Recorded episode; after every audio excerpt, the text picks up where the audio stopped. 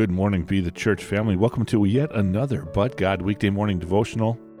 We're going to look at the same verses as we did last time Matthew 6, verses 9 through 15.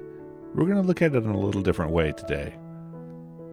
Pray then in this way Our Father, who is in heaven, hallowed be your name.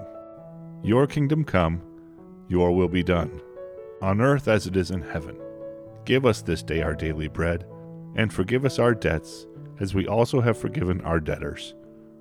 And do not lead us into temptation, but deliver us from evil.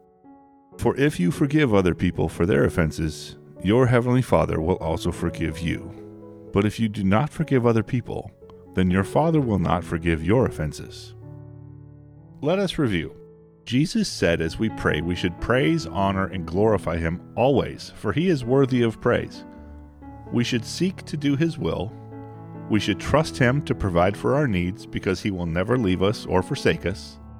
But now, Jesus talks about forgiveness. He does this through the words of the prayer, but also after the prayer, he takes the time to reiterate the point of forgiveness.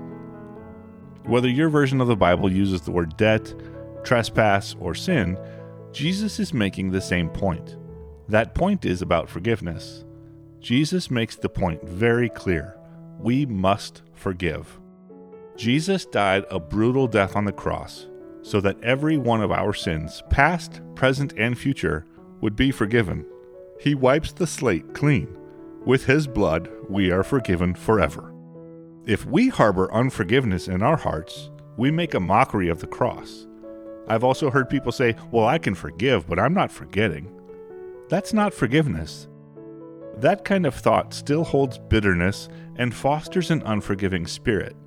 Imagine if Jesus said that to us. Would we feel forgiven? If we're saying this to anyone or have any unforgiving spirit with anyone, we are the one who is sinning, and Jesus tells us clearly that we won't be forgiven if we do not forgive.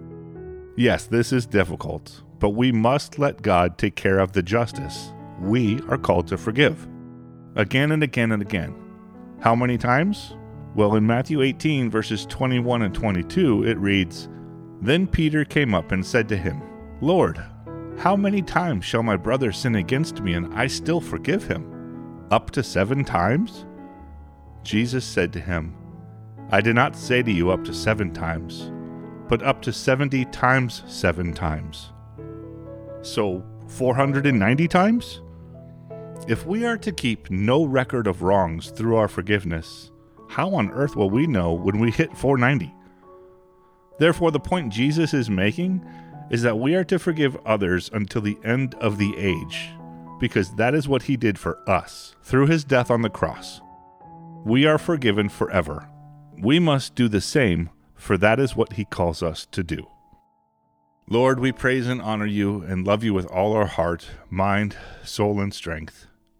We thank you for the provisions and answered prayers. We humbly thank you for the remission of our sin. Help us to forgive others. Help us to let our resentment and pain leave us, and we leave all of that at the foot of the cross. Lord, we thank you for taking all of that pain and hurt away.